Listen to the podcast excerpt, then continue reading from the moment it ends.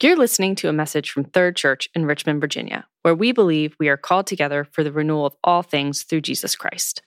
To learn more about Third or how you can get involved with our community, please check out our website, thirdrva.org. That's T H I R D R V A.org. Thanks for listening. Please be seated. Good morning. My name is Drew. I'm the director of discipleship here at Third, and I'm rarely up front on stage here, I tend to be building communities or relationships, especially around tables. Um, this is actually my second sermon, my first being the one about an hour ago. Um, so, thank you for the opportunity to share God's word with you today. This summer, we've been looking at themes of food and feasting throughout the Bible. We've looked at different ways that God is uh, nourishing us, providing us opportunities to come and taste and see, to see the kind of God that He is, the kingdom that He has, and the kind of people we are invited to become. The reading this morning is from the Gospel of Luke, chapter 14, and I think it's helpful to have the whole context in front of you. So if you want to grab a, a Pew Bible or pull out an app on your phone, um, that would be helpful. Um, but first, let me, let me pray, and then we're going to watch Casey Henderson read us the Word of God. Father, may I become lesser and you become greater. Holy Spirit, open our ears to hear, our eyes to see what you may have for each of us this morning as we encounter the life, words, and invitation of your Son, Jesus. Amen. Today's scripture reading comes from Luke 14 12 through 24. Then Jesus said to his host, When you give a luncheon or dinner, do not invite your friends, your brothers or sisters, your relatives, or your rich neighbors. If you do, they may invite you back, and so you will be repaid. But when you give a banquet, invite the poor, the crippled, the lame, the blind, and you will be blessed. Although they cannot repay you, you will be repaid at the resurrection of the righteous. When one of those at the table with him heard this, he said to Jesus, Blessed is the one who will eat at the feast in the kingdom of God. Jesus replied, a certain man was preparing a great banquet and invited many guests. At the time of the banquet, he sent his servant to tell those who had been invited, Come, for everything is now ready. But they all alike began to make excuses. The first said, I have just bought a field and I must go to see it. Please excuse me. Another said, I have just bought five yoke of oxen and I'm on my way to try them out. Please excuse me. Still another said, I just got married, so I can't come. The servant came back and reported this to his master. Then the owner of the house became angry and ordered his servant, Go out quickly into the streets and alleys of the town and bring in the poor, the crippled, the blind, and the lame. Sir, the servant said, What you ordered has been done, but there is still room. Then the master told his servant, Go out to the roads and country lanes and compel them to come in so that my house will be full. I tell you, not one of those who are invited will get a taste of my banquet. This is the word of the Lord. Have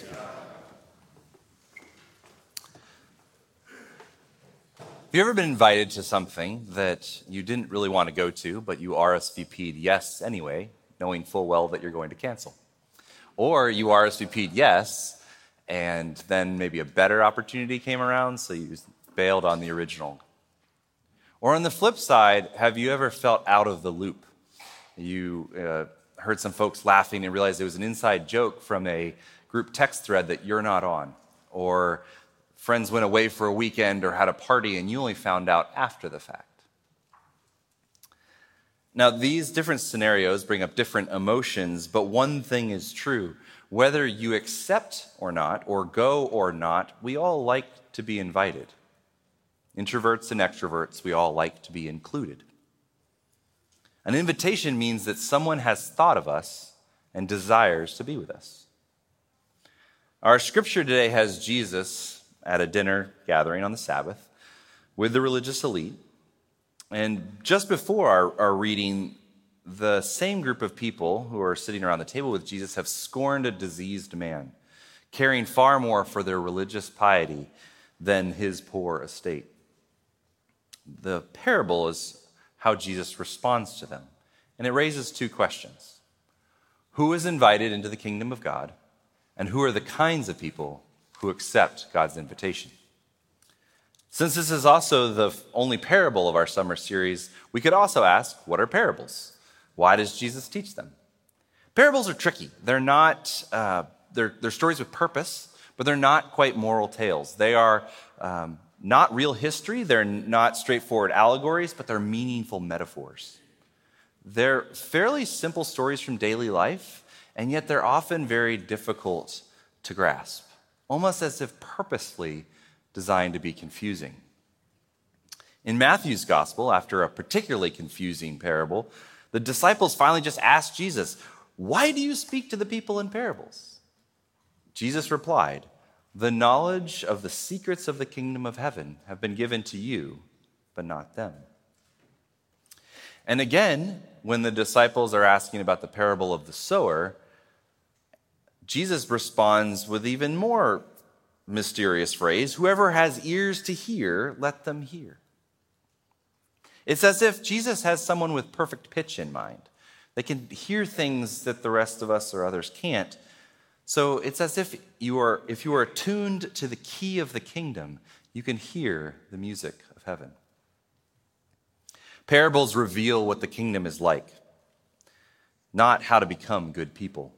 The gospel is not if you become a good person, then you go to a good place when you die.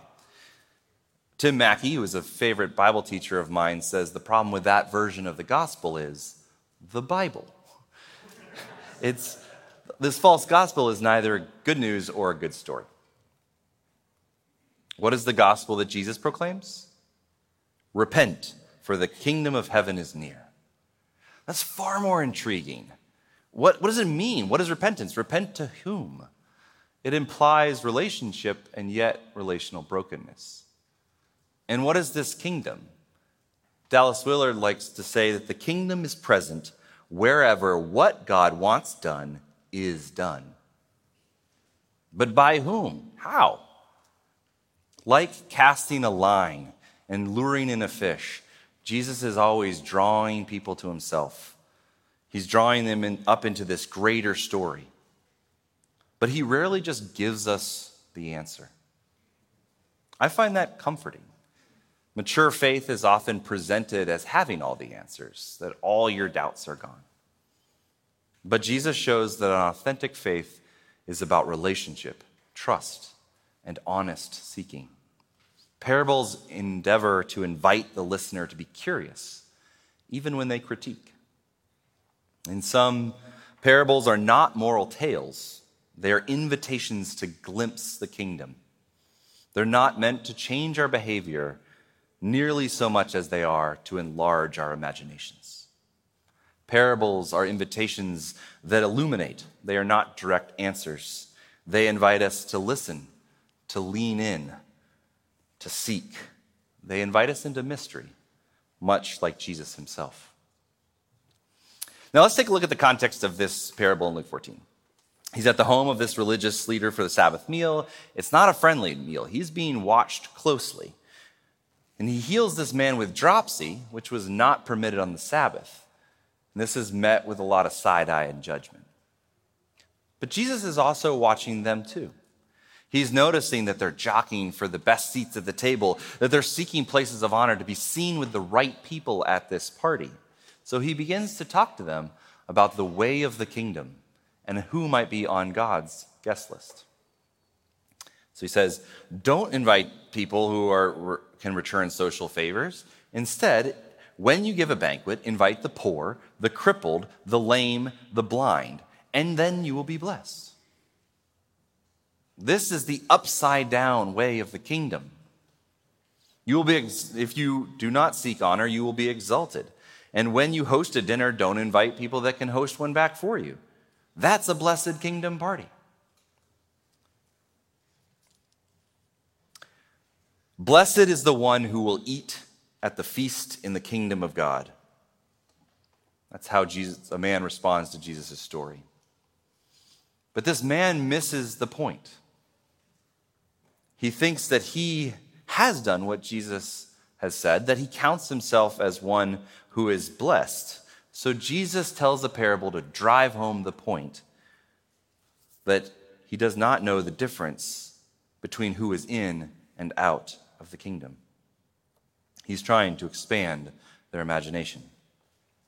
So let's turn to today's parable.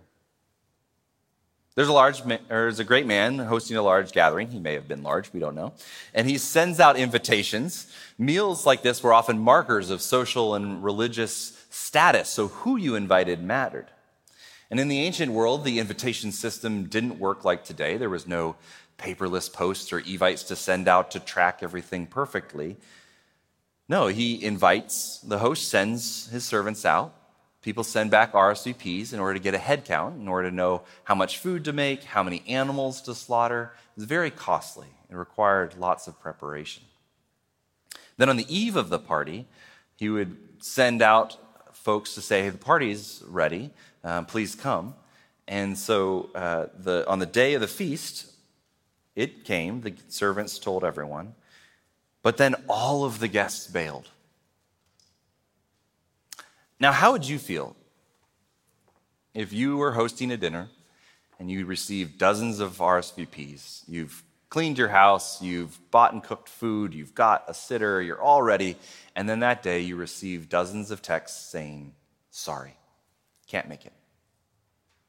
It's a punch in the gut. So many emotions would arise disappointment, anger, uh, shame, perhaps. Did all my friends just reject me? You might wonder why. The guests in the story send their words of excuses. They, some bought land that needed expecting, some bought animals that needed tending to, others just got married and used their spouse to get out of a party, something I'm sure none of you would ever do.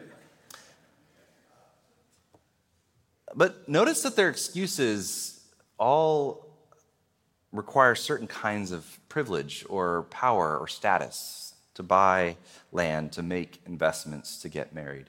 They were people of means. Doesn't mean they're bad people. It's just clear that they prioritize their things over this party. Now, Jesus is having fun with his listeners. These excuses are ridiculous. Who buys land and then immediately needs to go see it? Who buys a bunch of oxen and then immediately needs to go use them? And who forgets they're getting married? Like, these are the equivalent of someone saying that they uh, just need to wash their hair when you ask them out. They just don't want to go out with you. Now, one might argue, Drew, these are legit excuses work, household projects, quality time with a spouse or my kids. That's a good reason to turn down an impromptu party, right? So Jesus could be sounding slightly judgmental here. The tone of Jesus is one of his qualities that intrigues me most. I, I struggle with my tone. I'm blunt and overly critical when I don't mean to be. But Jesus seems to be able to perfectly respond to people, speaking hard truths with genuine love. How does our host respond to these excuses? With anger. Wouldn't you? In response to rejection, he sends his servants out to go invite others. Go by the streets and the alleys of the city. Go far away to the country roads and lane. Invite the people on the margins, society's outliers and outcasts, those who are not entitled or self sufficient, those in need, those who may enjoy a good party. The host invites the poor, the blind, the crippled, and the lame, the very people that Jesus had mentioned earlier. These new party guests accept the invitation as if it was an unexpected and unearned gift. Now, check out verse 23 compel them to come. Odd, odd phrase. Does this mean they were forced to come? Or perhaps they did not think that they were worthy of such an invitation. Unlike the religious leaders who were vying for the best seats in the house because they thought they were worried, these guests had to be compelled to come, to sit in places of honor. Now, why did the host do this? The text tells us. So that my house will be full. Now, I should note, parts of parables are not neat solutions. They don't perfectly reflect the ways of God. They're not direct analogies. They raise questions. Why didn't he invite the poor people to begin with? Was he just concerned with his own honor? Was his pride hurt and he invited people who couldn't refuse? Perhaps more than a desire for a full house, he feared empty tables. We don't know. But Scripture can handle our suspicions. God is not offended by your questioning. So, parables don't dictate behavior, but with kingdom attuned ears, they can shape our imaginations. And sometimes all we can do is try to take one step in the right direction, even if that des- the destination is unclear. For me, one step is to try to host meals that include uh, bring all different kinds of people together. Um, for one example, every June I try to throw a big dinner party. And the basic idea of this party is to gather a diverse array of friends from all different social circles in order to create the possibility of new relationships around a joyful meal.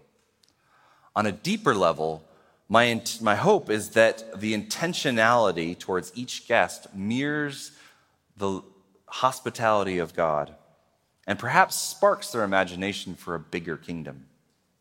This past June, someone remarked that the decor reminded them of a wedding. So imagine 50 or so guests, burlap tablecloths, and magnolia centerpieces, candles, the whole thing.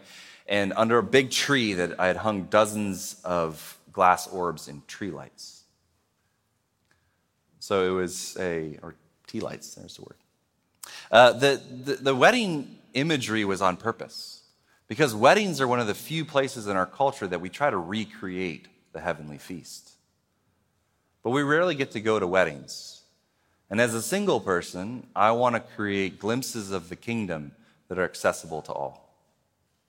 Now, my party fails to live up to its own vision, but I'll keep trying because I truly do believe that one of the greatest apologetics of the gospel today is for us to become people who know how to throw a good party with loving intentionality and a guest list shaped by kingdom imagination. What might that look like in your life? So during the week or so leading up to the party and the original invite list is set, I begin to pray and ask God, give me eyes and ears to see people that I may want to invite to this party, random people that I encounter or friends of friends are added. Um, and I ran into a friend and invited him, and he said he and his wife would love to come. The day of the party came, and just like the parable, I got a text saying, Thanks for the invite. Won't be able to make it. We're going to see Top Gun. Now, Maverick is a fun flick. Tom Cruise is ageless. Uh, the, it's got old school vibes and limited CGI. It's classic. Go check it out. But a few days later, this same guy saw some social media posts of that party, and I got another text saying, Was that the party we missed? Now, it wasn't that going to see a movie was a bad idea or that it was a bad excuse to duck out of a party. He just didn't know what he was saying no to. Now, my point is not go host good parties, that we should. It's that many of us are wrapped up in our own imaginations for the good life that we miss out on God's kingdom vision. Thinking we are blessed, we miss out on life that is truly life. God has invited us into a shared way of life, into a loving and royal family, one that may include people that we, sinfully, don't think make the cut. Our imaginations need to be transformed. We don't always recognize the gifts God desires to give us as gifts, and so we offer our excuses. In the story, the first group rejected the invitation perhaps because they thought they were so too important. They didn't know what they were missing. Their problem wasn't that they were busy or that they chose evil options. It was their true problem was that they didn't prioritize the host's sacrifice or have the humility to receive the invitation as a gift. They were entitled. The second group had to be compelled to come because they didn't consider themselves important enough, but they didn't know the extent of their host's grace. Perhaps you resonate with them. You may feel shame when you encounter God's invitation to be with Him, feeling unworthy of love. But, friends, we are not loved by God because we deserve a seat at His table. We are loved by God because of the quality of our host. God has made the ultimate sacrifice so the feast can occur, so that you and I can go. Jesus is the living invitation into life with God. And our role is simply to respond to that invitation of grace and to become the kind of people that extend graceful invitations to others.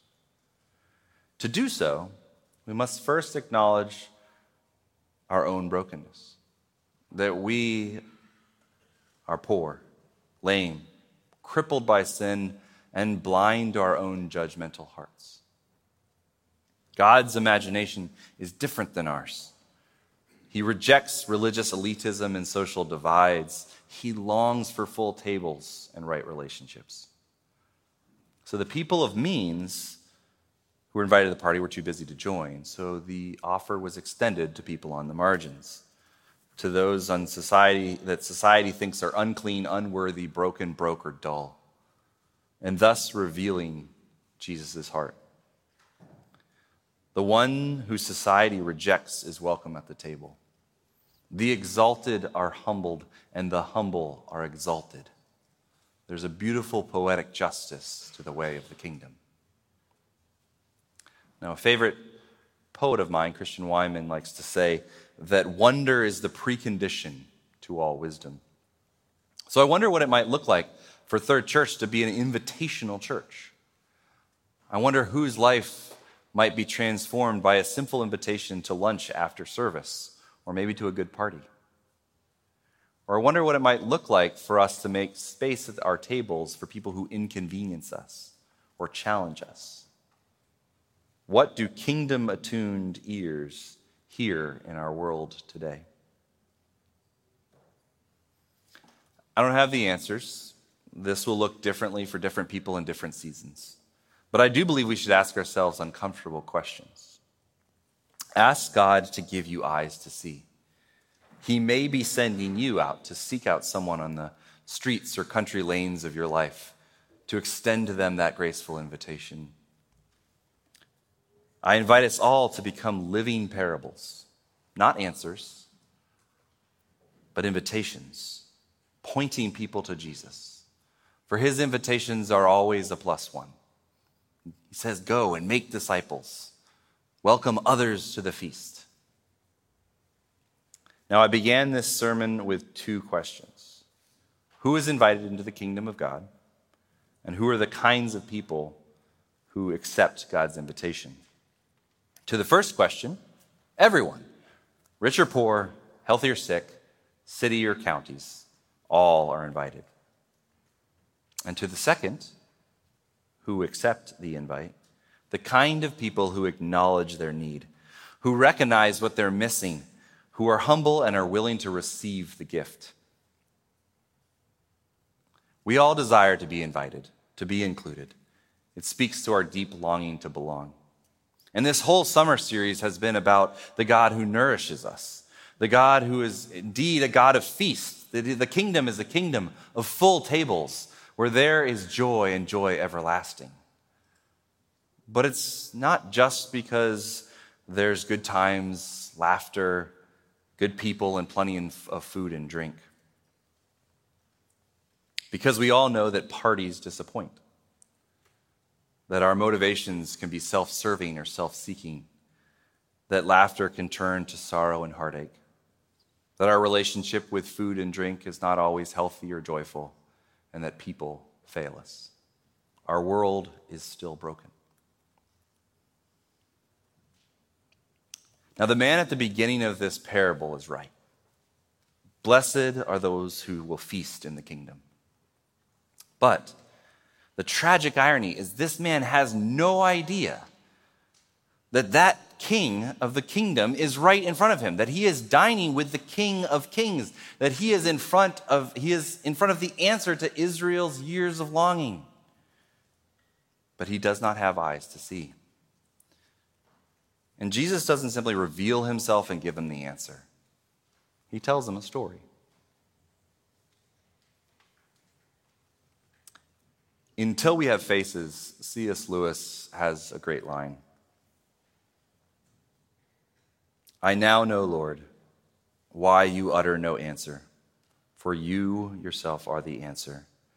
Before your face, questions die away. Friends, this parable is an invitation to see the world and ourselves as God does. And ultimately, the invitation to the kingdom life isn't an invitation to a weekly church service or even to a good party. It's an invitation into the presence of your Creator, the one who made you, who knows you, who loves you, who heals you. It is in Him that all things are held together and made new. It is in the presence of Jesus alone that nourishes your soul. He is the bread of heaven, the living water, the lamb that was slain. He is the feast. And that Jesus invites us all to repent. For the kingdom of heaven is near. In other words, he's calling us to say, Turn, pay attention. I am here. The rule and reign of God, who makes all things new, is right here. I'm standing in front of you if you would have eyes to see. I will restore the poor, the lame, the crippled, and the blind. The party has started, and you are invited. You're invited to turn from your busy, tired, anxious lives, to live the blessed, free life with God, for others, for His glory. Friends, the kingdom of heaven is indeed near. Jesus is the feast. Come, taste, and see. Let's pray. Father, we confess that we so often reject your presence choosing other things that will never satisfy. So, Holy Spirit, transform our hearts. Help us see our, na- our great need for you, to taste your goodness and to receive all that you have for us. For just as our bodies need food, so our souls need you. Give us eyes to see the world in need, not counting ourselves better than, but as fellow guests in the kingdom of God's grace. Amen.